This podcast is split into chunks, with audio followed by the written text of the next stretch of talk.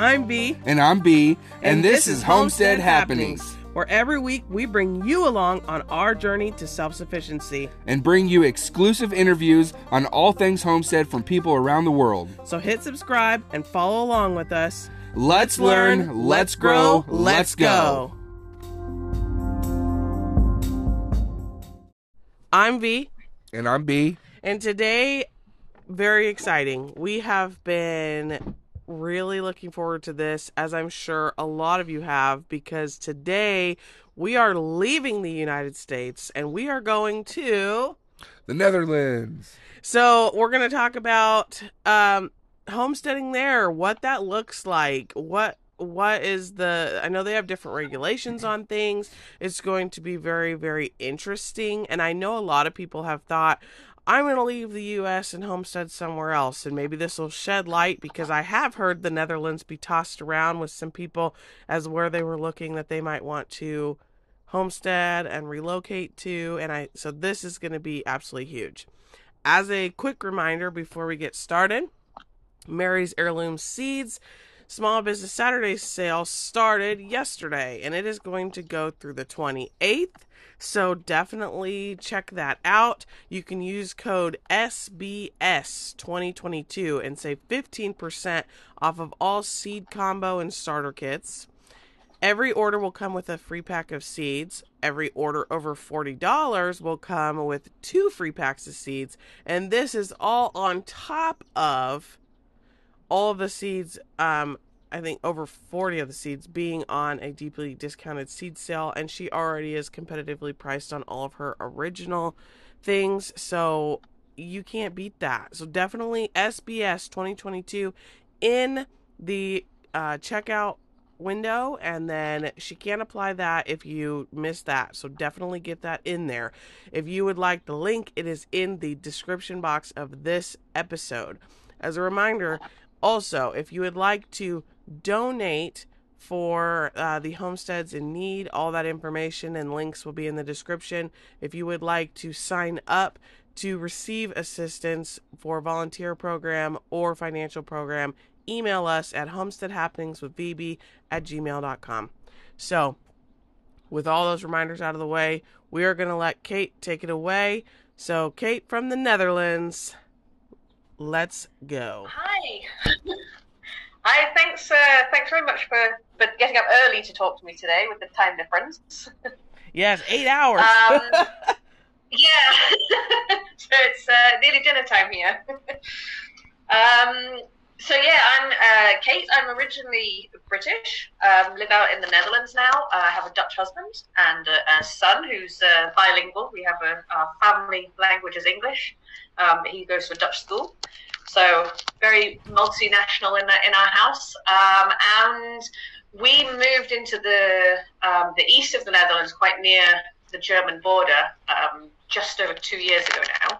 So we lived in the cities and suburbia, and then two years ago decided uh, to sell it all up and purchase um, a farm in a gorgeous area called Achterhoek, uh, which means back corner um, in the Netherlands, uh, with seven acres, a few uh, outbuildings, and essentially a blank slate to sort of start our, our dreams of, of becoming more self-sufficient. Um, slightly different meaning to that, I think, here than, than in the US. There isn't really sort of the you see. I see the US homesteads, and it's very, very, very self-sufficient. It's all you know. A lot of people are off grids.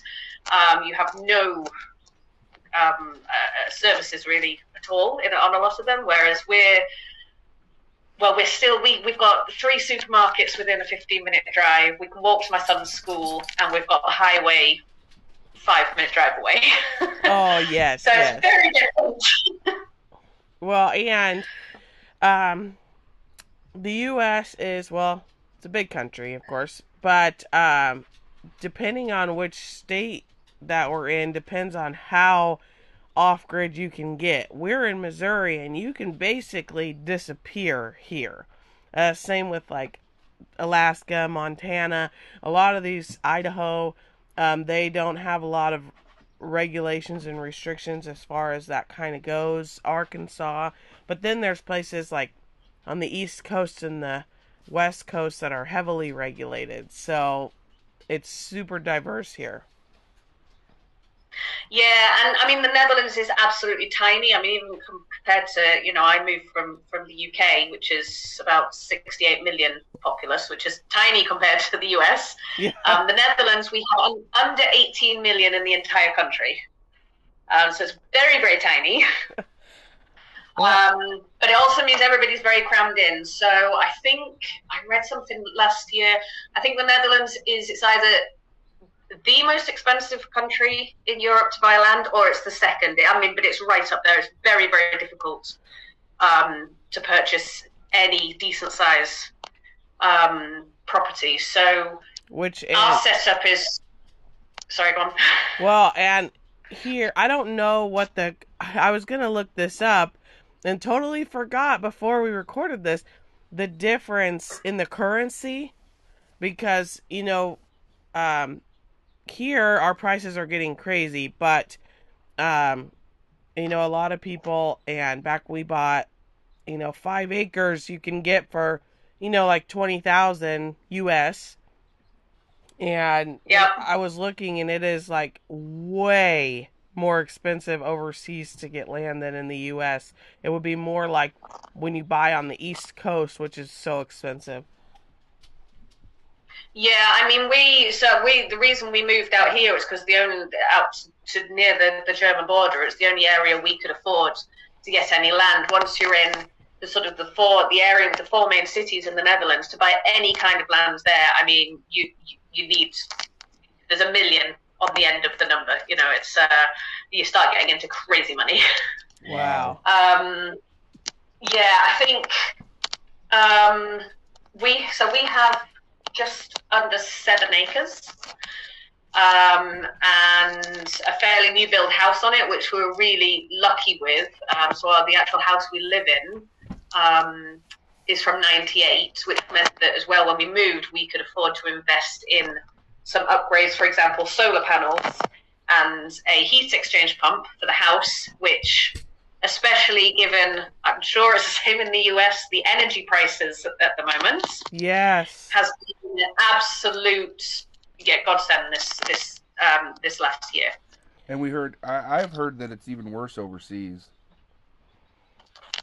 Yeah, I mean we've heard people that were would be paying say 200 euros a month for energy, and they're looking now at six to 800 euros per month. Wow. Yeah, that's a um, huge You're jump. talking another job to cover the energy bills. Wow, that is just so everybody thinking, you know, right now, um, and normally I I don't touch too heavily on these things, but since it is our podcast that we produce, we are not censored, so I can say, um, this is a global problem. This is all. This is you know this is a leadership thing. We've got just there is no I'm going to leave the US and I'm going to go here and this is going to be great. There is a problem and a crisis across the board. It is getting out of hand. Um, oh, yeah, and not just for the energy. I mean, our grocery bills have probably gone up 20, 30% um, in the last yeah, four to six months. Um, and of course, with the Netherlands, Netherlands is in the EU. But then, you know, I you speak to my, my family back in the UK, and it's a similar picture there. They're not in the EU now, so it's you know, it is it's across all borders. It really is a global issue um, with the cost of living at the moment. So, um, you know, you mentioned groceries. So, tell us about what, and you have a little under seven acres. We have five, so we're really close um, with you personally, but what what animals are are you raising and to help with that? So we have we started out with chickens. Um, we we moved in on the 14th of August, and my birthday was the 26th. So 12 days after we moved, we had chickens. it's uh, so number one. I'm getting chickens. Um, so we yeah we started with five. We now have around about 40, I think. Yeah, it grows. um, and I've got another batch of eggs at the moment in the incubator. yep. Um, so, and we're one of our, our goals for this winter is actually just split the flock because at the moment we are the breed we're raising for meat is um, uh, the Bresse breed. Um, it's a large breed from from France. So Um, technically, the ones we have can't be called Bresse because it is a um, location. oh, what's it called? The um, location protected name. Um, yes. so although they are the same breed, you can't. Yeah, you have to be a bit careful if you're advertising them. yes, here we have to call Um, them the American Bresses because ah, and yes. and they are quickly gaining traction in the U.S. for a meat bird. I mean, we and over here there's a lot of large YouTubers, large um, creators, or people in the homesteading community that are switching to the Bresses, and they had to touch on these are American Bresses. You know, technically, you know, you can't say it because it's from France, and so I was hoping you would touch on that because I wondered is that like a US thing or is it like every single country has to make sure they drop the French off there? Yeah, I mean, to be honest, if you see, like, for example, you know, when you look for um, eggs, we don't really have hatcheries here. It tends to be sort of private um, breeders then um, advertise and sell the the uh, fertile eggs that you can then purchase, and we can't buy live chicks um, the same way you can in the US. So you need to have you've either got to have a broody hen or you need to have an incubator, or if you're buying chicks, you need to go pick them up. Um, there's no there's no posting posting chicks out here. Very interesting. Um, yeah, and so we decided to go for the Bresse. So you can sort of you can get the Cornish cross here, which we we did look into, although it's called I think the Cornish game hen rather than um, the Cornish cross. And we part of our, our sort of ethos is we a we wanted all our animals to be as sort of free range and as naturally living as possible. Um, but also, it was very important to us that any animals we have sort of long term, it's a self sustaining um, breeding population, which obviously, if you go down the Cornish cross route, that's just not an option. Um, so we, we did quite a lot of research and went for the, the Bresse A because the meat is excellent. But for me, being the one that processes them all, white feathers, definitely the way to go.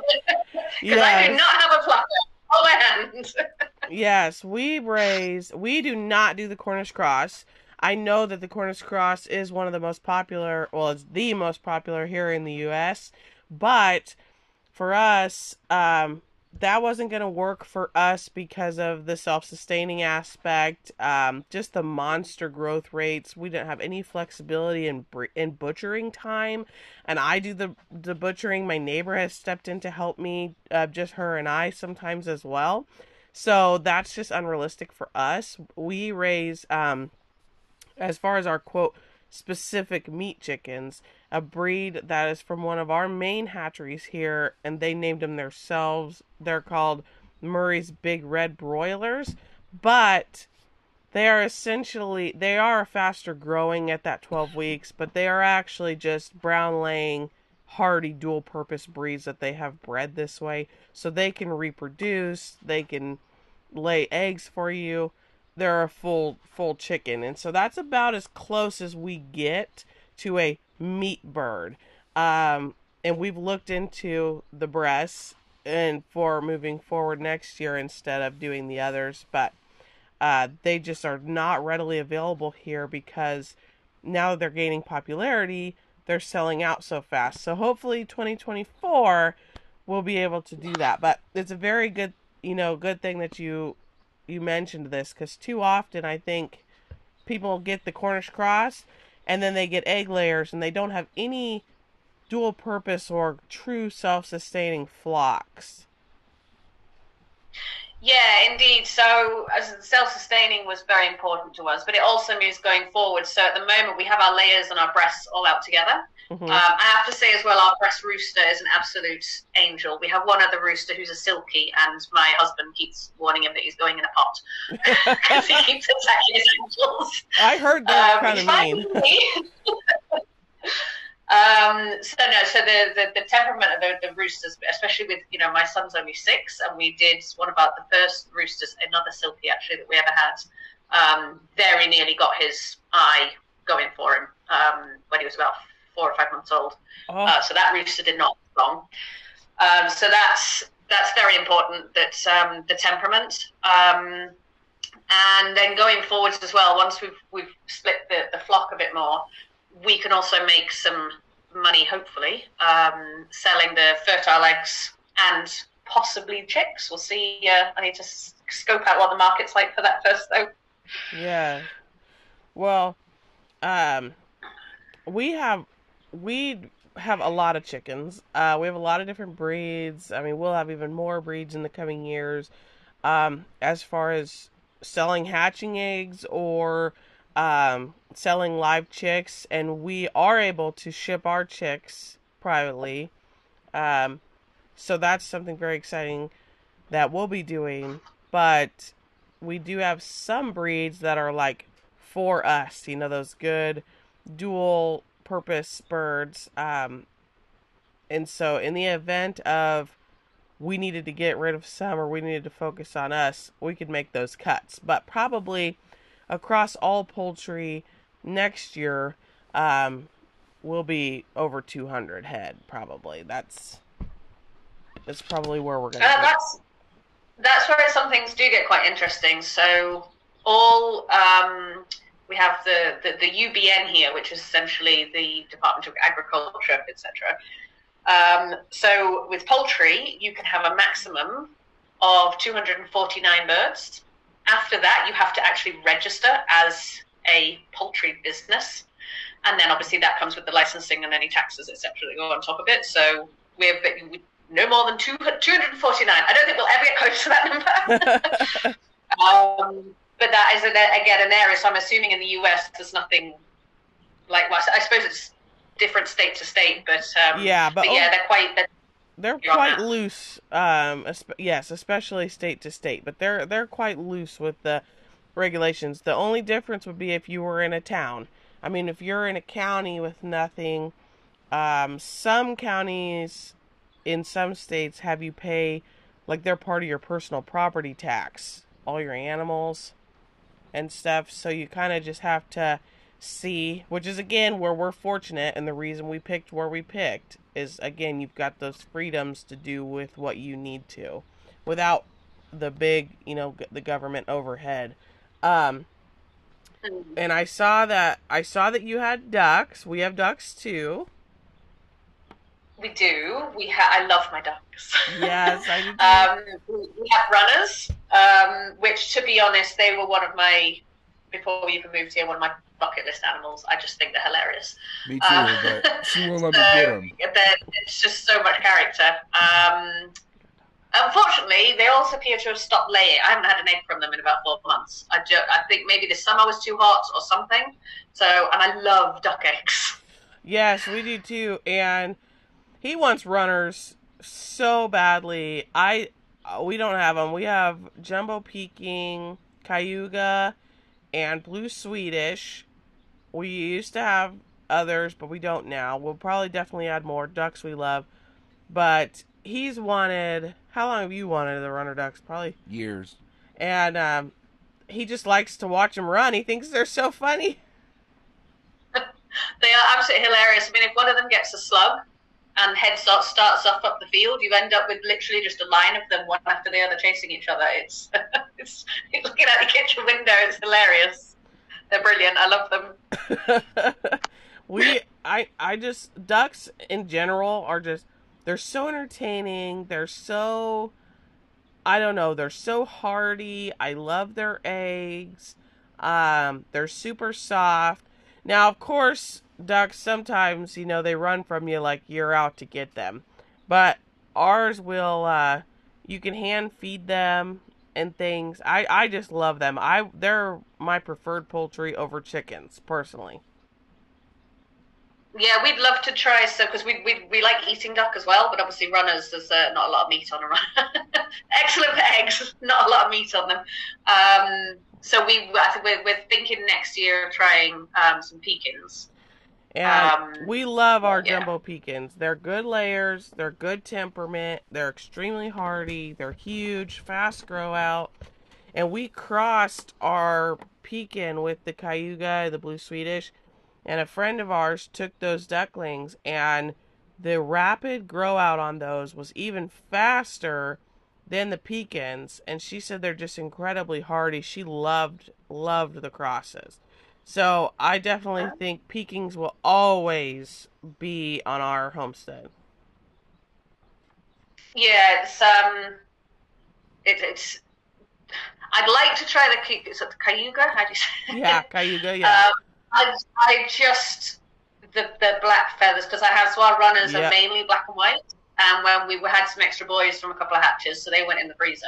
Uh, and plucking them, oh, it takes me two tw- easily twice as long on a on a half a duck half the size as a chicken to get Oh, yeah. those feathers out.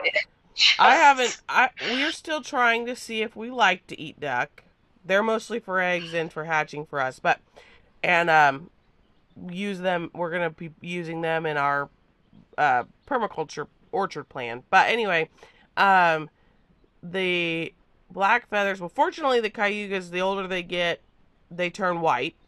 Um, but I heard that you're supposed to butcher them using Dawn dish soap so that the feathers can come out easily. And that's Yeah. just that's just a step that I I just don't know. With us doing it by hand, I'm just not really wanting to do that right now. I'm like, we've got chickens, we do rabbits um, for meat and stuff. So for now, all our ducks are safe from eating because I don't want to butcher them right now. Fair enough. Um, it's interesting you touched on permaculture actually, because that's my, uh, my, my my husband's baby on the farm. Is we turned um, sort of we've got a quarter acre section front of the house, uh, which was and when we moved it was just all grass. There was no no fences. No, it was just green grass, nothing else. Um, so we're in the process of turning that into a, a food forest, a, a forest garden.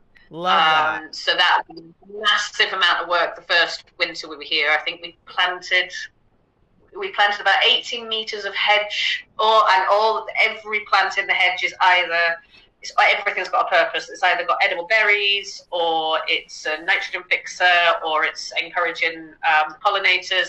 We have bees as well, so we try and plant um, uh, bee friendly um, stuff as well. Um, and then we also did, I mean, we've got, I think, 40 fruit trees Wow. now, and we're adding about another 13 this winter. Um, we've been very lucky, at the local council here, they're actually really pushing for um, landowners to do things like replanting hedges and, and local um, species of fruit trees um, to boost up the biodiversity in the area. So there's quite a lot of subsidies. Um, there's a load of fruit trees we just uh, applied for. So there'll be, I think it's, they should be about four or five years old, and they're charging us 10 euros a, a pot, which is a quarter of the price that you would pay in a nursery for them. Yeah. Um, And so it's it's, good- it's great that it's good that you touched on that they have subsidies and stuff. I wish in the U.S. we had more programs t- like this to assist. Now, some states do and some states don't as far as how well their program is. Here um, in Missouri, the Missouri uh, Conservation Department, they do a really good job of their seedlings. They do like uh, one dollar seedling bundles um, twice a year. They sell out within hours, but they do it for all the native stuff, and they'll come out to your property for you, and they will help you uh, map out where a pond should go or what slope you should plant on, or they'll really help you with, you know, some design stuff. They'll um, they'll help you with plant identification, helping you with diversity, and, that's huge.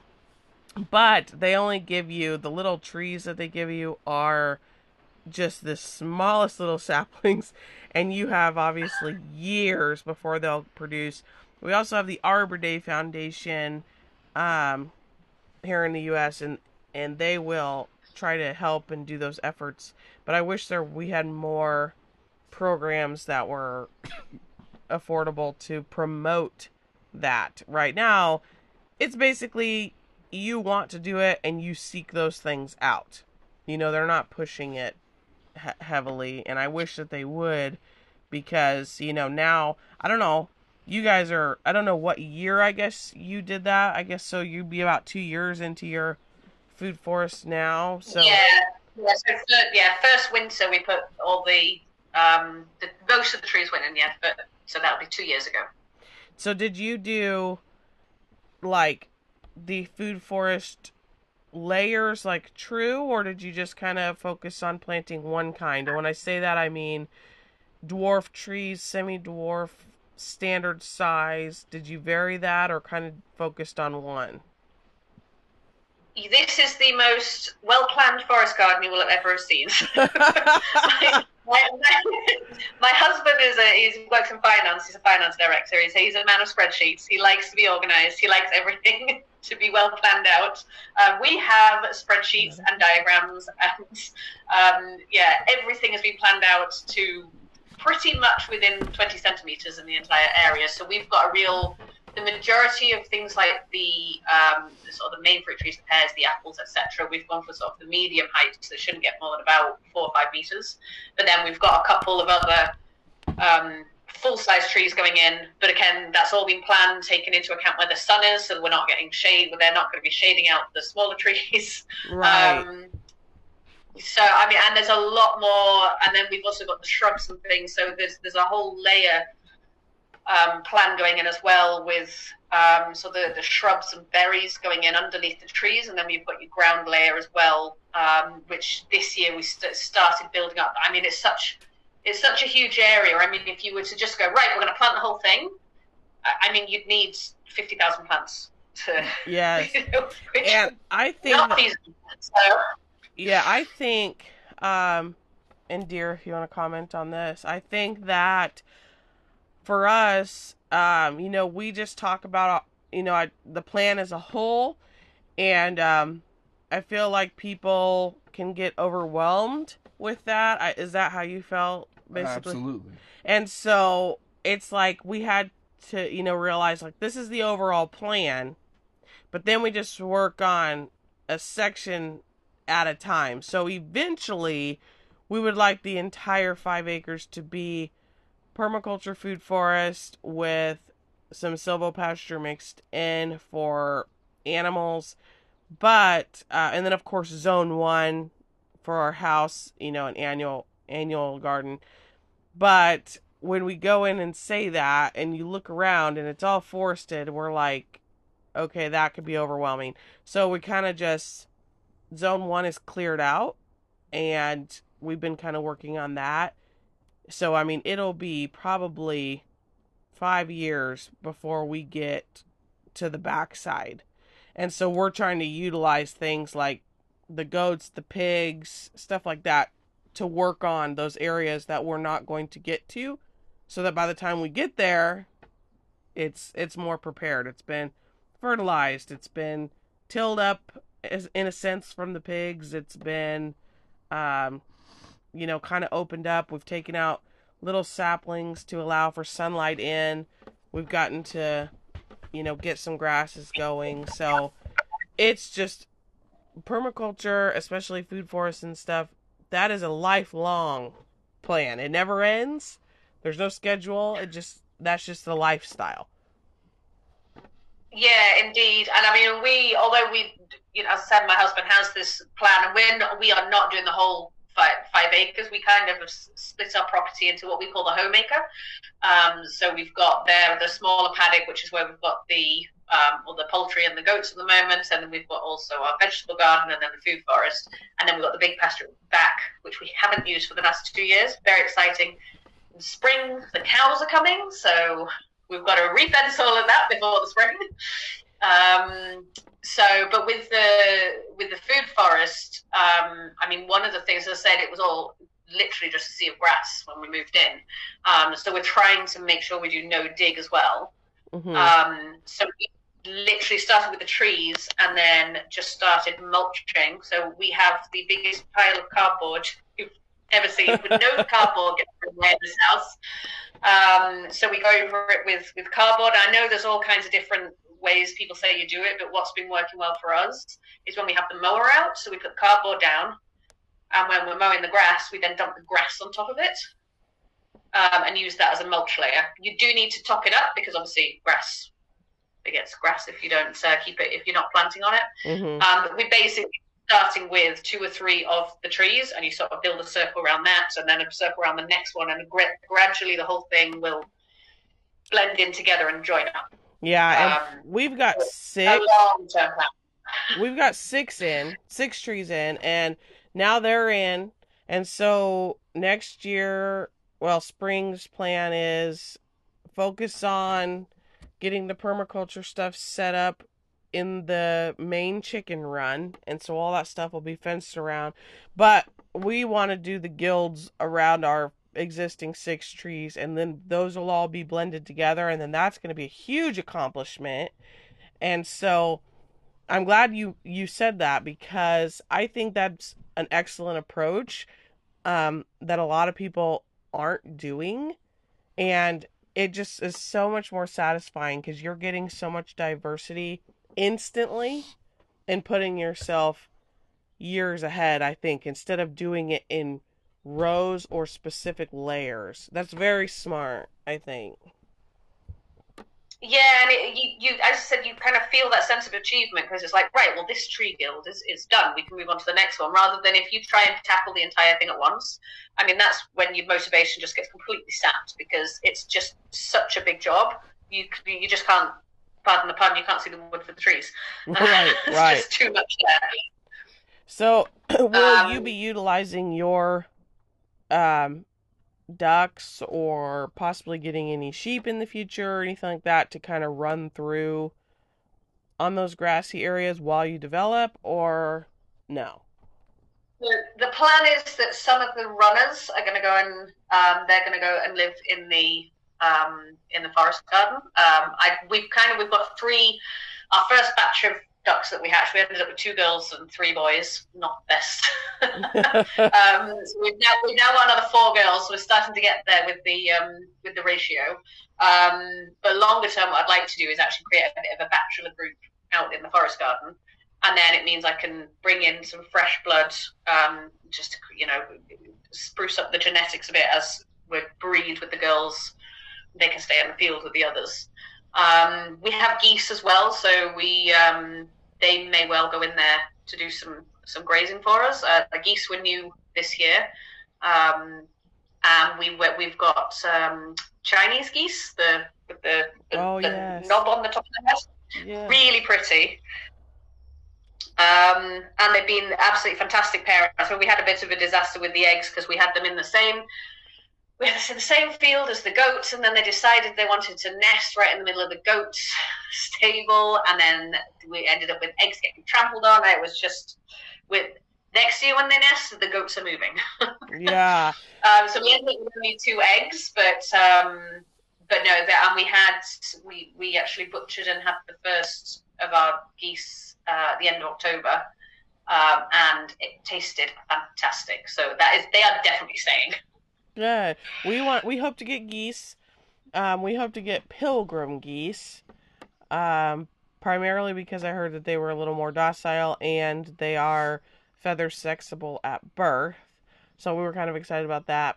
Um, and yeah, we're just excited for them. Yeah. and I definitely want to use them with the ducks, um, kind of running through the orchard stuff, um, and then obviously, hopefully, be a meat source as well. But again, it's kind of like duck, where we're still just learning how we like things. we're still just learning what way to cook this. Do we like it? Do we not like it? Um, because for so many years, it's been beef, pork, chicken, and turkey. And so we had to kind of branch out, you know. Um, right now, I would say rabbit is one of our preferred meats.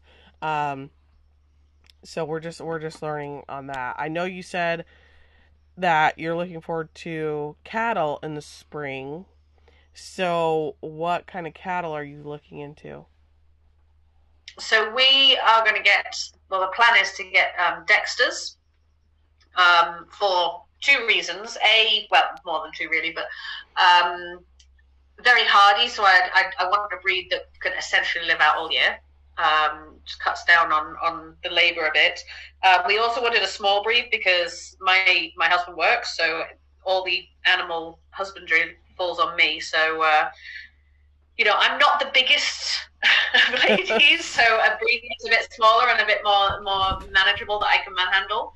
Um, and also, they uh, we've heard really really good things about the, the quality of the meat and also the um, the, the uh, live to carcass ratio um, is very very good uh, on Dexters, and they generally are no fuss breeders as well. Um, there shouldn't be too many problems with calving, which obviously is a big big plus. Um, so yeah, so the the hope is to get just um, mum with calf at foot who is also pregnant next year. So we kind of get three in a one bundle. if we can find that, that would be the ideal. Uh, and then and then work up from there. That's um, what we would hope to do one day. And we we wanted we were between Mini Highlands and Dexter's. Dexter seem more realistic, and they're also a dual purpose, excellent milk cows. Um, and they don't produce as much, you know, as something like a Jersey or a Holstein. So good for small homesteads and small needs. So they're definitely on our list of possibilities for the future. But I think that's a very smart way to buy, doing, you know, bred back with a calf. That'd be ideal. Yeah, exactly. And um, I mean, and yeah, the, the dual purpose side of it, we sort of discuss it. We don't go, we don't drink a lot of milk in our family. We're not a huge dairy. Uh, although I wouldn't mind making uh, ice cream uh, with fresh. But our neighbour across the road has 150 head of dairy cattle. Um, if we want fresh milk, we can walk across the road and, and, and get fresh milk. It seems silly to sort of tie yourself into. I mean, that's because that's the thing with dairy. Once you start, that's it. You're tied into it every single day, twice a day. yeah. Uh, we've got the dairy goats. We have Lamanchas and Nubians, and um, you know, more and more people I'm finding are calf sharing or kids sharing. So that way, if they need to leave, they can rely on the calf or the kid to milk out. And I'm like, you almost have to because otherwise you are married. You're married to home. You're married to the time mm. of milking. Um, so I, I know why people are doing that, but if you've got so many, it can be overwhelming. I know a lot of people are moving towards machine milking versus hand milking. Um, so we'll see. We should have our first kidding season in the spring and and we'll see. We have milked goat before, but we did hand milking. But this will be our first kidding, so kind of excited about that. Um, for the Dexter for or the dairy for Macau for me would just be the ease of having the cream line, the ease of butter. Uh, so we do use a lot of cream, butter, sour cream, cottage cheese, buttermilk. So a lot of those things. I'd say we're a large dairy family. Yeah. Yeah, I mean, and that's one thing we really discussed before. Essentially, we plant or bring any animal onto the, the farm is, yeah, it might be very nice to have them, but uh, do we like it? Are we going to eat it? Right. What are our needs? Right. Um, I think, so the first rule I think of anybody starting out, you know, homesteading, especially things like your vegetable garden, is look at all these seeds. And you're like, but that, that, that, that. And it's like, yeah, I don't actually like eating half of these vegetables. Um, and then there's all that work that's just, you know, for, for, for no reason. Um, so, although, well, we say that I have I have planted Brussels sprouts this year, which my husband laughed at me for. don't like Brussels sprouts. I'm like, you have to have Brussels sprouts with Christmas dinner. And this year we'll have our homegrown Brussels sprouts. you can only eat two. I'm still trying to figure out if I like Brussels sprouts or not, and he loves them. So so I'm gonna grow them. We're gonna just we're still trying it out. I think I'm still growing melons. even though I'm not really, I don't really care for melons. I'm trying to find a melon that I like. As many melons as there are in this world, surely there is a melon that I like. So I'm on a melon journey to figure out what it is I like. And, you know, he wasn't really too fond of many fruits. I mean, he likes strawberries, and he said he didn't like blueberries until we had our homegrown blueberries. And then he was like, wow, these are outstanding. Well, yeah, the stuff doesn't taste the same as it's been sitting in the store for months, you know? So. No, I mean, that's, we, the a cucumber, I found cucumbers are just in a different league when you grow them. Um, Yes. When you grow them yourself. We They're have just a lot of varieties. better. Yeah, the other nice thing is so a lot we haven't really had much crop from our fruit trees yet, but the quince did really well this year. Um, which and I'd never eaten quince. I had no idea what it's like over there, but you just you cannot buy quince as the fruit here anywhere. I don't even know Um, what that is. So it's um, what does it have another name? It's it kind of looks like a really ugly cross, knobbly cross between a large apple and a pear. Um, it's very very old um, fruit. I think it originated in around sort of Turkey, that sort of area. You can't really eat them um, raw, but if you cook them down, uh, they've got they're very it's really hard to describe what it tastes like, but they're sort of a yeah, the fruit is a yellow color, and then I made jelly with them, and it goes pink. So it's got this you've got this gorgeous sort of rose colored jelly, which is fantastic on toast or breads and crackers that, uh, with cheese. Um, absolutely, yeah, absolutely delicious. They were were brilliant. I could definitely recommend them, and they're so easy to grow. I mean, we so this was year two for this tree, and I think we got we got two buckets full of fruit off it, and it's still. I mean, it's basically a stick. I mean, it's it's just not a large. It's a stick with a couple of branches coming off it. Um, so no, and, and that's especially with the the permaculture. It's really exciting being able to be like, oh, let's try this, and you can you can grow things that you just cannot buy in the supermarkets. Yes, we have found, I have stumbled upon a website from an elderly man on the East Coast who had saved for all these years um, apple varieties from from way back that some of them are just just don't exist um, barely at all anymore. So I found that he sells seedling or saplings on uh, his website, and I stumbled upon it, thought I bookmarked it, and I didn't. So my goal this week is to find that website again because he had apples on there I had never even heard of in my life, and I would love to be able to grow some of those things that are so um I mean they're going extinct. I mean that that is that is awesome and then to be able to graft those or root those and grow more off those that would be outstanding. Yeah, and it's you know we the forest garden as well. We really planned it, so we have five apple, well four actually. One apple tree didn't didn't take, but um, and they're all they all have different properties. So we've got an early apple, so we should that one that one did actually produce apples this year, but we had such a hot summer. The wasps got every single one. Um, we just had they just bored through them. Um, and we, yeah, we lost everything. The pigs liked it because I pulled them off and threw it in with the pigs.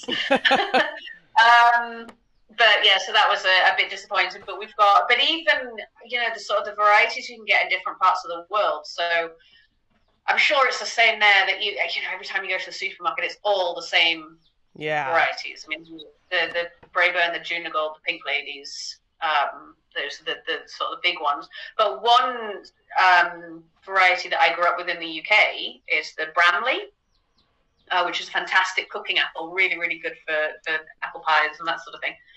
Just does not exist over here in the Netherlands, and we're, you know, a hop, skip, and a jump over it. over the sea, you know, we're not exactly a long, a long way apart. So that was for me. That was like we have to have a Bramley. We have to have a Bramley apple so I can cook. Um, so yeah, so that's been going really well, and the, this year as well, the um, we have a polytunnel, uh, which oh, one of the best things we ever built on the farm was the polytunnel. The one thing that we never ever want to have to build again on this farm is the polytunnel. if anything tested our marriage, it was putting this thing together. I mean, for starters, we were building it over the winter, and uh, my husband he he still works, so jobs where it needs two of us generally have to get pushed to the weekends. Um, and this thing, it was essentially flat pack. It all came in pieces, and every single joint had eight millimeter screws oh. with these tiny, tiny little that you had, and each joint had about four or five of these in. And we're trying to do it in January when it's you know the snow on the ground. I'm like, I can't feel my fingers. oh my goodness. Oh, it was. Oh, I, the, nearly cried tears of joy when that thing was finished. Um, but it's. I mean, it, it, took us five months to put up into in, in the end. Uh, we started in yeah, we started in November, and by March, which I was so thankful for because it meant I could get seeds started in there. Um, but then this year, my husband built um, some raised sort of mini raised beds down the side of it. So it, I've just I we've not been able to keep on top of the amount of tomatoes I've put out of there this year. That's and it's excellent. interesting melons, tomatoes. Tomatoes have been amazing this year. Um, and we did try and grow melons. Um, it, we got one watermelon, which was had no red inside whatsoever. it did not work. Um, but I, then on the flip side, we, we've had a problem. It's interesting. Your first episode on here, you talked about. I think it was your first one. You talked about barn cats. yeah. We've had su- such a problem with rats this year. Uh, fortunately, Um, we don't have yeah. any issues because we have so many dogs and cats. But those, the, the cats are, although the cats are, they have a problem in their own right as far as, you know, they're not dogs. They do not listen when you want them to do something. Um, and they, um, you know, they have, cats do have some health problems and stuff you got to watch for, but they are priceless. I mean, they just could you could not replace these cats without them. I mean, they have saved us tenfold outside. Um, they've helped significantly, and them with the dogs. I mean, they have protected the gardens. They have protected the animals as well, um, because you know some of the little stuff that comes in that wants to get my chicks or this and that. Um, you know, they're always hunting, they're always watching, and because they're out there, we just don't have a lot of stuff that tries to even come in. Uh, so we don't have any rats or anything like that because there's way too many predators here. You know, we have 13 cats, and unfortunately, since the airing of that episode, we did lose one, um, which was really, really upsetting. He was our very, very favorite male cat, and he just, he was only like a year and a half, and he just randomly went into um, congenital heart failure like overnight.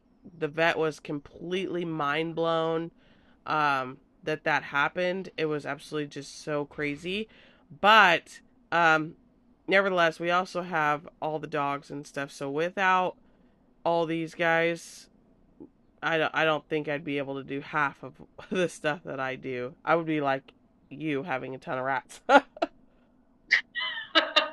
yeah, we have actually just got um, the, the newest additions to the farm are two ferrets, um, Oh. which who I love. They're, they're, they're adorable. Um, but uh, no, the pla- I mean they're still young, but um, apparently even the smell of them, um, because they're the natural predators of rats, Yes, will, will keep them down. So the idea is that we're going to harness train them, and basically they're going to we're going to walk everywhere there's been rats. We're going to get them through there, um, and you can get them put them down the holes to actually hunt the rats as well. So we'll see. I've heard that. That is so fascinating. I've heard that by watching things like online, and I didn't know if it was like an online thing or if that's really what happens. I'm seeing that that is a thing overseas. I'm not hearing or seeing anyone in um, the U.S. do that to have the ferrets to raise them up instead of like the barn cats for that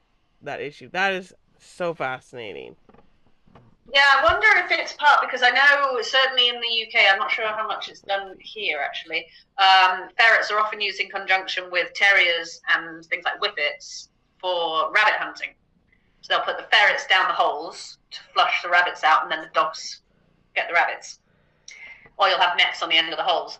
Um, so I think it's sort of come from there. Um, I think ferrets are, are used as a as a hunting animal a lot more because uh, I'm I'm I, I, am a member of a few ferret groups on on Facebook and I saw how much the prices are for them in the US. I was like, that is not feasible as a we'll just get a couple to keep the rats down kind of a price. They are yeah. not cheap over there. Because over here they're pets, you know, and yeah. Well, and it's kind of like the rabbits. Over here, they've really kind of did the quote unquote Easter bunny, that kind of thing. So when homesteaders and stuff they're trying to use them for pelts or meat um you know they're feeding their domestic animals you know that meat or things like that. You get a lot of backlash over here in the US whereas rabbit meat is one of the top meats eaten globally. Um you know and over here in the US goat meat is not very common um, unless it's people of different uh, cultures and ethnicities. But then worldwide, it's actually one of the top ones. And that's also because a lot of the US has made goats pretty much strictly pets with the dwarf breeds.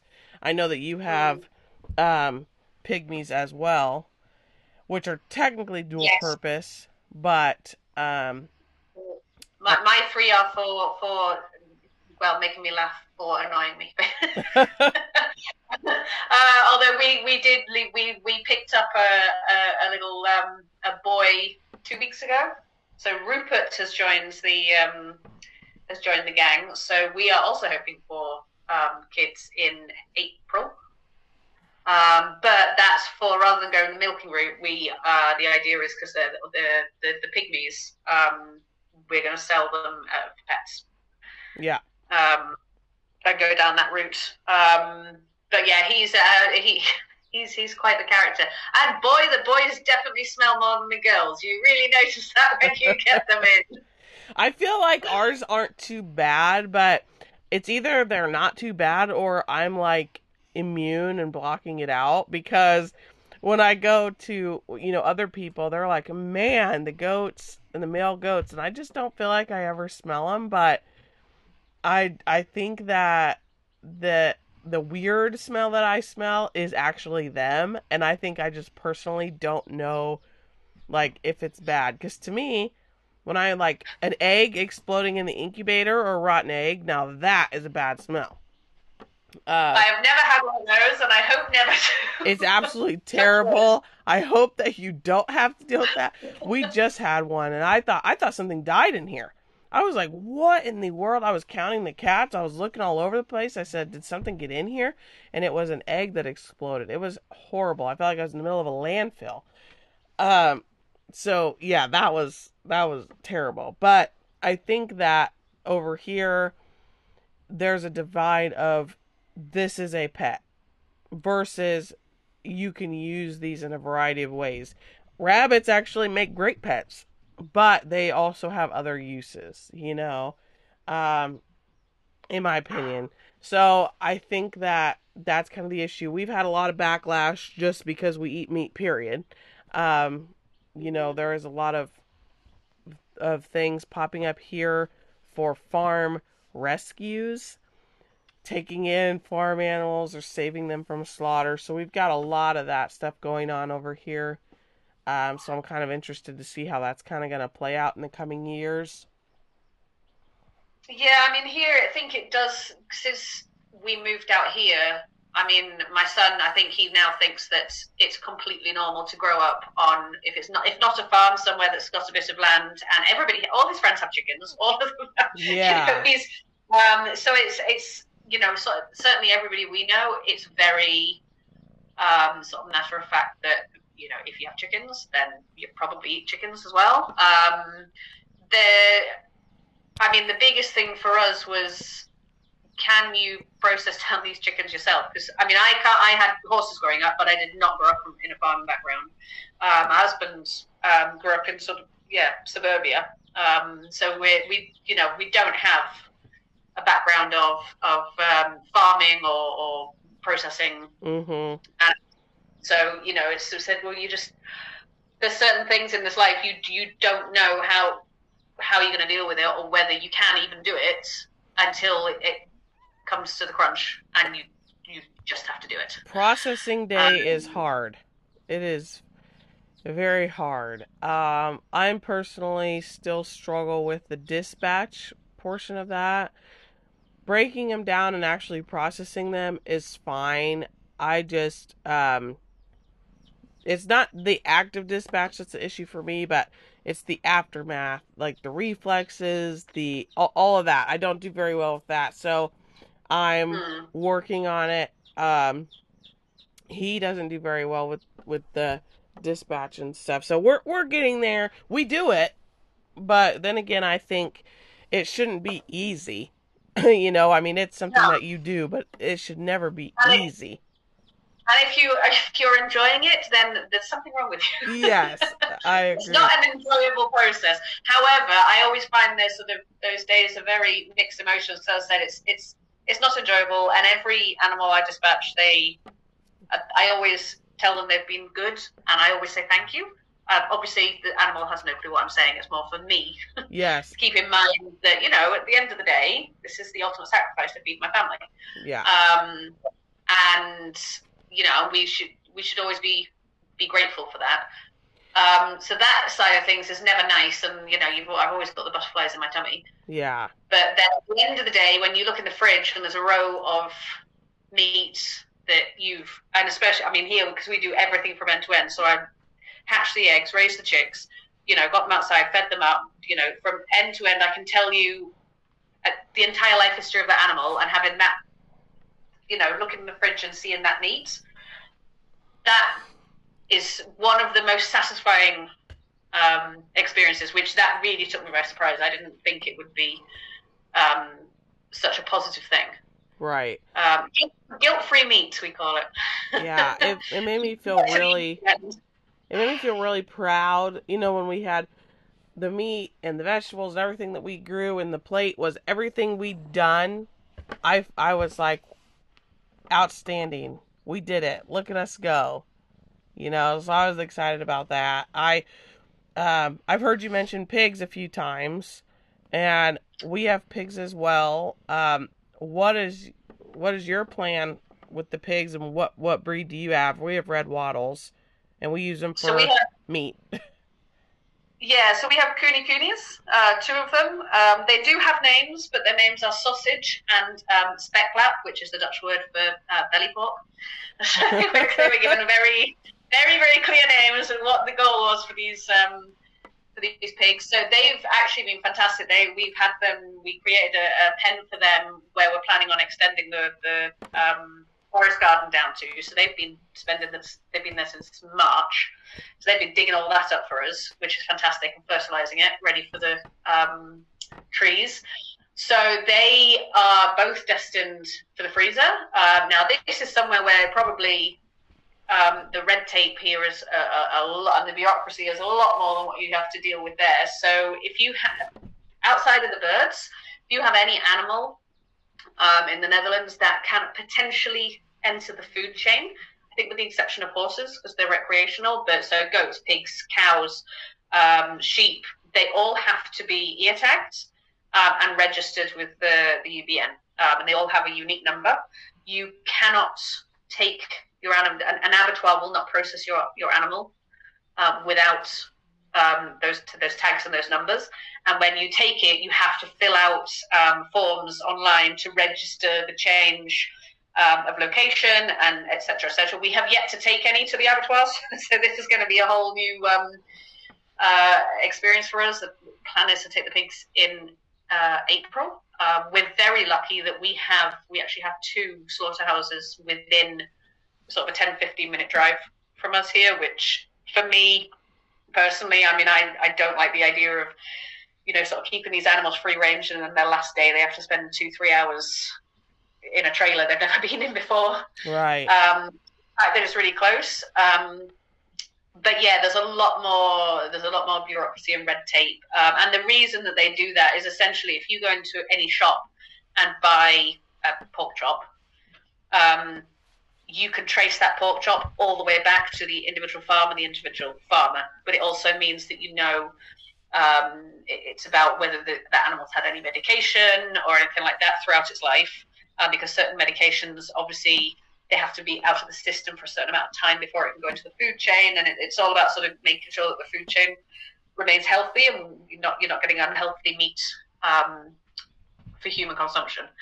But it does make everything a lot more complicated. Yeah. Well, and you couldn't have you couldn't have processed those on your own anyway, right? Because you can't have guns.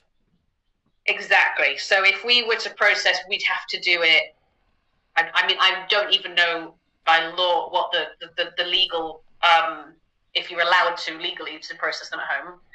Um, and if we did, it would have to be you, the only way you could do it by bleeding out. You'd have to, which is just I can't imagine doing that with a pig. That's just Yeah. I, um, that's probably not for me.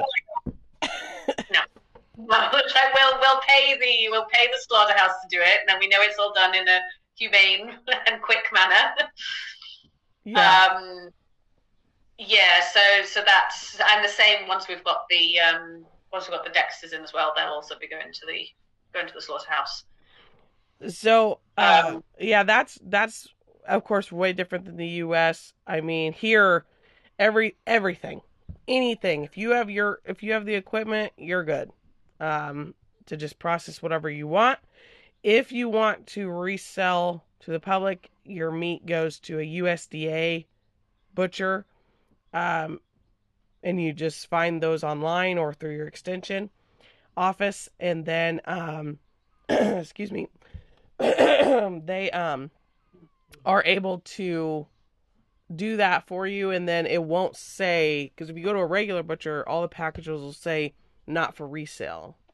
But if you go to those you can and they just if you're going to store the meat at your house they just send a guy out or lady and they make sure that you have proper temp on your coolers and you're good. Um most countries are not like that No, um, I mean, and guns are a thing in the Netherlands, but it's very, very heavily. I mean, where we are actually, we are in hunting country, so um, uh, the lo- the local guy who has the, the license here every year comes around and gives us five euros as sort of a token. Do I have permission to hunt on your land?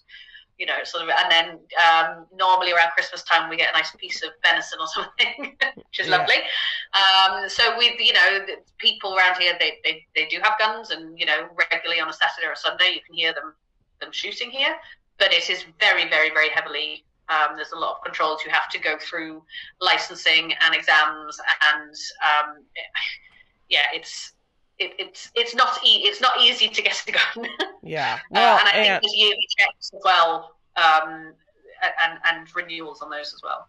which and here in our state in missouri there i mean you can open carry and concealed carry with no nothing you don't need any licenses or whatever i mean it's just if you're over a certain age which i believe is 18 um that's it uh you can just go into anywhere or or buy it private and you just pay for it like you were paying for a tv or something Buy it at Walmart. yeah so I mean, at the thing, walmart I mean, obviously, we, we- we have a, a very different, you know, view over here. But I think the the thing is, unless you are, and then over here, unless you are a hunter, you don't need. Again, as I said, we're a tiny country. Um, Yeah. If we call the police, they can be here in ten minutes. We, uh, our doctor is in the village; it's in walking distance to us. Um, there's a hospital within 15 minutes drive. You know, we we have everything. Uh, we have a really fantastic infrastructure and things. Um, plus, we don't have large predators. We well, no, I lie. We do have wolves now. That's quite the uh, controversy in the Netherlands at the moment. um, there is one pack of wolves, and they're they're currently planning on shooting them with paintball guns because they're getting too friendly. Because tourists keep taking selfies with them. Um, but yeah, we don't. I mean, the largest, really, the largest predators we have here are either foxes. But we've, I mean, I do not lock my chickens up. We have, we have chicken wire around. We've got a quarter acre paddock that all the chickens free range in. We have chicken wire around it, and I've got an electric fence, but that's mainly to keep the goats in rather than anybody out. And we've the the only animals we've lost to predators is to the rats. We lost some chicks, but obviously once they pass a certain size, that's not a big deal. So we don't have any need for personal protection um, or livestock protection against, you know, Wouldn't that be nice? bears and coyotes and all sorts. Yeah, that would be really nice. Um, I mean, out back of our house, I mean, we've seen it. We got bears, bobcats, uh, mountain lions. My friend just just barely anyways away from us a few minutes uh, sent me pictures of mountain lions on their trail cams. Um, we've got I say our biggest predator, Coyotes. coyotes, but um, the biggest threat, ironically, here um, in a lot of the U.S. is humans. Um, you know, you're you're dealing with that. Um, the police departments, a lot of them are understaffed or, you know, few and far between. I mean, when we used to live in the city, uh, in city city, over a million um, it was, I mean, it could be hours before somebody got to you unless it was life threatening.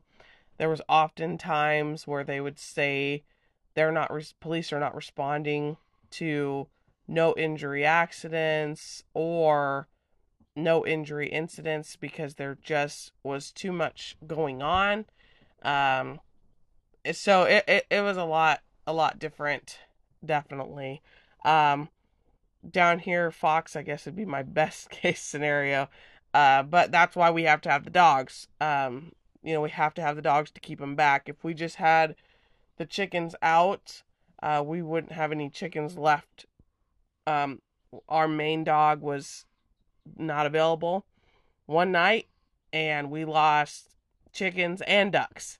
Just boom, just that fast when he wasn't available one time overnight. So it's it's difficult. Uh, that's why you know we did the episode on predator protection. Um, you know, because and sh- Mm. the April from Valhalla Highlands, she did that episode with us, and they're out in Colorado, and those big dogs are about the only thing that can combat those big predators that come in. So yeah, I I I uh, envy you there in that in that bit that you just don't have the need for the firearms, and that you yeah, have things exactly. so close. I mean, we, we do have birds of prey. We've got, but with this, we've got a lot of buzzards in the area.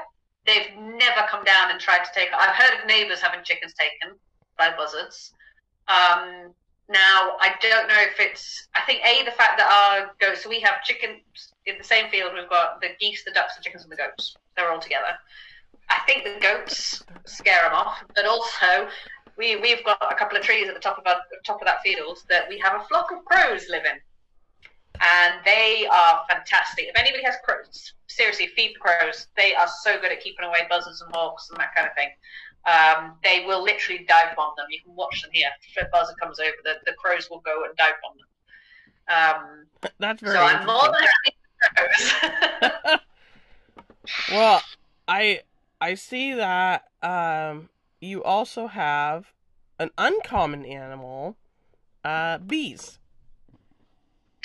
Yes, it's our first year with bees. Um, so we're still we're very and that's bees more than any other animal is the biggest learning curve. I mean, as I said, I grew up with um, horses, and I'm like, if you if you've kind of looked after a large herbivore before, they're all pretty much the same. I mean, obviously there's tweaks, and you need to Google things, but you know, if you can look after a horse, you can look after a goat, and to a certain extent, look after a chicken. You know, that, that's they're fairly feed them, water them, keep them clean and dry, sorted. Um, bees are just a, a whole other um, kettle of fish. They're uh, so we did we did a half day course, um, which was interesting. Well, because so it was all in Dutch. Uh, my Dutch is pretty good, but but the longer I have to focus on it, sort of the, the, the more tired I get because I'm not um, fluent. Um, so it was this half day with all these new words as well. I'm like, okay, I didn't know that in English. That's in Dutch. Um, and then we we we bought the, everything we needed from him at the end of the day, including the colonies. We ended up driving back home with twenty thousand bees in the back of the car, Wow. which is like, please don't crash, please don't crash. That would have been horrible. Um, so we've just got the one hive. I think next year we're going to try and expand. We haven't. We, the, the honey's sitting waiting to be processed at the moment. So I'm hoping in the next few weeks.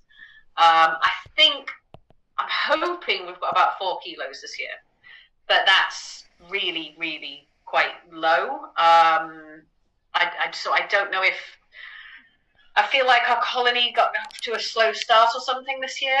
Um, and it's I find it it's quite therapeutic looking after them because you have to when you're opening up the hive you have to stay calm everything has to slow down you have to breathe slowly move slowly you know it's very it's al- almost meditative the way that you do it um, however the other lesson we learned this year is always double check your zips on your bee suit Oh, um, oh yeah, I my hood had a gap in it. I hadn't double checked my zips, and we were doing. And my husband and I were both checking the hive together, and I ended up with bees inside my hood with me. Um, which I, I was really lucky that I actually only got stung about three times. So I sort of put everything down, like walked far away as I could with my husband.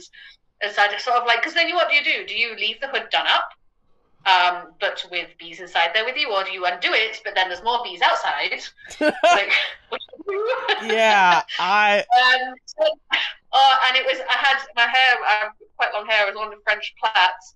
So the bees were like burrowing in under my hair towards my scalp. So my husband's trying to kind of pluck these bees out of me, and I have a minor, I have a small um, bee um, uh, sting allergy. I don't, I don't have an epi, I'm EpiPen or anything like that. I just get a reaction to their their stings. So I ended up with one sting right on my temple next to my eye. It was the Thursday. The Friday was our five year wedding anniversary, and we were going away and going out for dinner. And I woke up that morning, and the entire side of my face, I had swollen up. I basically looked like the Elephant Man. so that was a lesson. that's your luck. That uh my dear, every time something could go wrong, it will. For Yeah, you. Usually. And you know, we would like bees, and that was one of his main things. Is he really wanted bees, but he didn't want to get stung. Now we have a lot of in our area. The bees and the wasps are extensive, and the wasps are Mm. extremely aggressive. I mean, they're like little fighter jets. Um, so we want to do bees, but um, I mean, we do get good pollination and stuff from everything that's already wild. But we're like, we get attacked by everything wild. I don't know. So we're I don't know. We're we want to do bees, but they're not at like the tip top of our priority list because I'm like I'm already getting stung regularly. So I don't know. I don't know about that. We'll we'll see. But the honey is a huge thing. We are anxious to try. Um, in one of our previous episodes, we talked about sorghum syrup. Um, and then we've also have some connections with some people and have been discussing sugarcane. Um, so I'm like, I really want to do honey. In the meantime, I'm gonna try to do some of these other things as well. So I don't know, but you guys have so much going on. Just so the future sounds great. You're gonna be doing so much more. You're doing a ton now. Um, so I guess I would just say, what is what are you most looking forward to in the in the future? Uh, I, I definitely the cows. I just there's something about having cows on the property, especially when we start getting um, babies. There's something about that that you like. Okay, I feel, I feel like we're actually homesteading. You know, feel like we're with you know farmers at that point. Um, I mean, obviously we've got the kids coming in with the the goats, um, and longer term as well with the with the pigs. Uh, we haven't still haven't fully decided on whether we're going to stick with the Kune Kunes or go with something like the Mangalitsa. But the idea is to get a breeding sow and basically um, keep a couple of the, the, the, piglets each year and raise them up for the freezer. Um, but ma- no, the, the, the, the, cows, I'm, uh, I'm, I'm, I'm really looking forward to.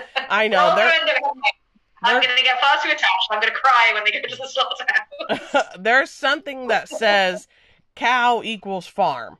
I mean, it, it is yes. very cow equals farm. Um, as far as the Mangalitsa's go, I will say that I have heard they are much harder to breed. Um, and lots of the people that I know have ended up doing a cross or have had to get out of them because of the the breeding issues. So, just something to think about, um, um and something yeah, to ask.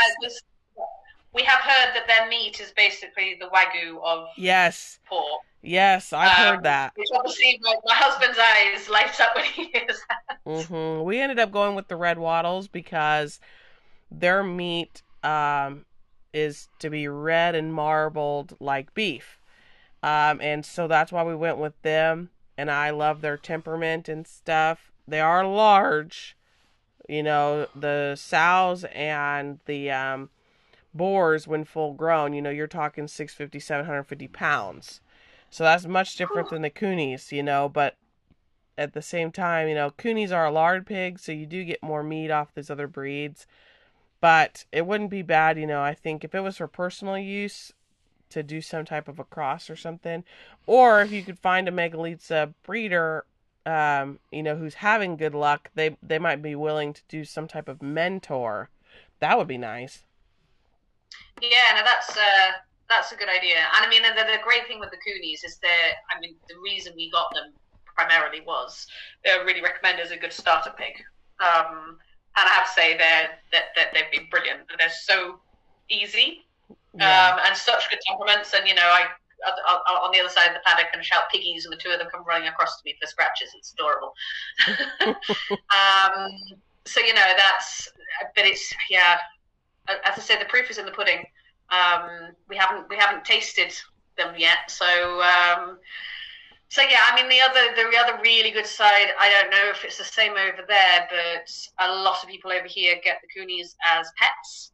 Yeah. Which means if you have, if you breed the uh, pedigree and have them, especially if you have them registered with in the stud book, so pedigree um, parents, you can get quite a good price for the piglets. Um, so then you know you can sell off all but two of the, the, of your litter keep two of them for food and then you've actually got a bit of extra extra income from them because yeah the, they do seem to be the highest price sort of pet pig yes over here that that's yep that's how it is over here with the definitely those and um you know if people are just kind of looking to get the meat and want to be small i know american guinea hog is popular but as far as people having pet pigs they the coonies are really high on the rise for them, and we'll actually get coonies. I I really want them too, but um, for us it was about meat first, and so the long grow out and things like that weren't ideal, and we needed something that was going to heavily root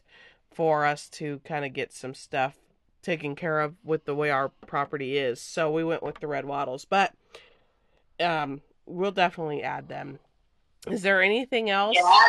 that you would like to share with anyone um, before we? Um, I would say, I mean, obviously, the first, certainly the first 12 months, but so the, the two years we've been here, I mean, the learning curve when you decide to embark on something like this is astronomical. I would say one of our biggest learnings is probably true for all infrastructure, but for us, the lesson has certainly been with fencing whatever fencing you think you need, pretty much double the strength or, or size or whatever, because our so our, we got the, the, the small paddock that's everything in. I basically had to refence it. Uh, it's got about four different types of fencing on it now. we started with stock fencing and put that on, but then the chickens could get through that. So then I had to run do run chicken uh, wire the entire way around it, so the chickens couldn't get out. Then we've got the electric fencing for for the goats.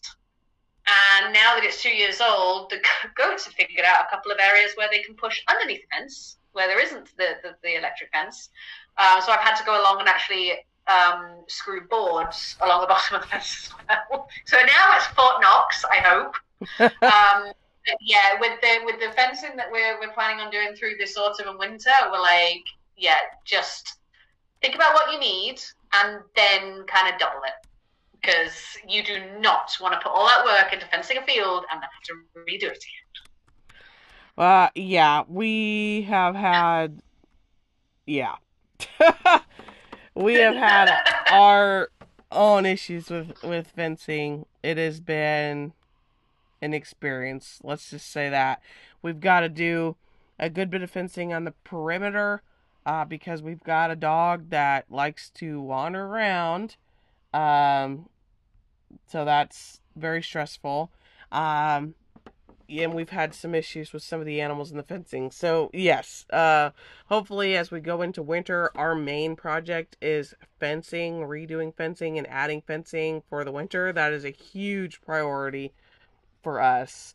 Um, Mm. do you have any social media that people can follow you on?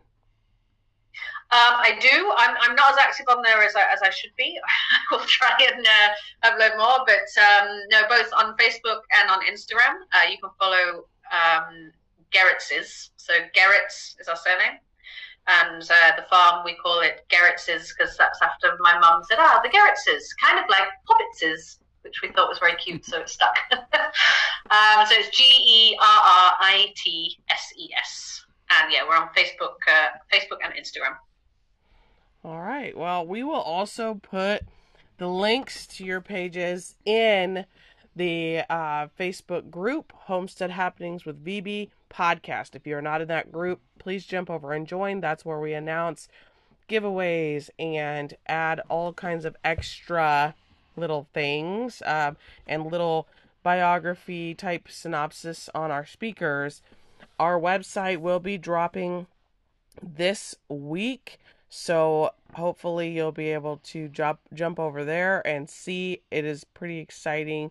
That's gonna have um, everything that's upcoming and past for the schedule, the contact information and photos from the speakers. It'll also have a little bit about us and it'll have the episodes available to be listened to and so much more. Definitely all the contact information and how to reach us for all those programs. Just as a reminder, the December giveaway is going to be ending December 15th. So definitely jump into the Facebook group, make a post telling us what is your favorite Thanksgiving side dish. And if you'd like to drop a recipe, you definitely can. Um, if you share that with your, if you share our group with your social media and screenshot that and add it to the comment section of your post about your Thanksgiving side dish, you will get an extra entry. We are going to be giving away a McMurray hatchery gift card for chicks or ducklings or turkeys or whatever you want to get, however you choose to use your gift card. We will be giving out a tractor supply gift card so you can grab some supplies, and we will be giving out a surprise gift card. Yes, it has to do with poultry, and we will be announcing what the surprise gift card is on December 15th, the last day to en- enter, and we will be announcing the dollar amounts of the gift uh, the gift cards next week. So the reason they're all secret is because it's Christmas. You can't tell all your secrets at Christmas. So that is why they are secret, but definitely jump in there. You have until the 15th at 11:59 p.m. Winner will be drawn on the 16th. And then that following week we will announce for January. We love doing these giveaways and we appreciate you spending your evening with us, Kate. It's morning here, but evening for you, so I appreciate that. And we just loved chatting with you. We've been looking forward to this. I knew there was going to be so many differences, and we look forward to keeping up with you on social media to see how everything's going. Yeah, thank you very much for having me. So, on that note, let's learn. Let's grow. Let's, go.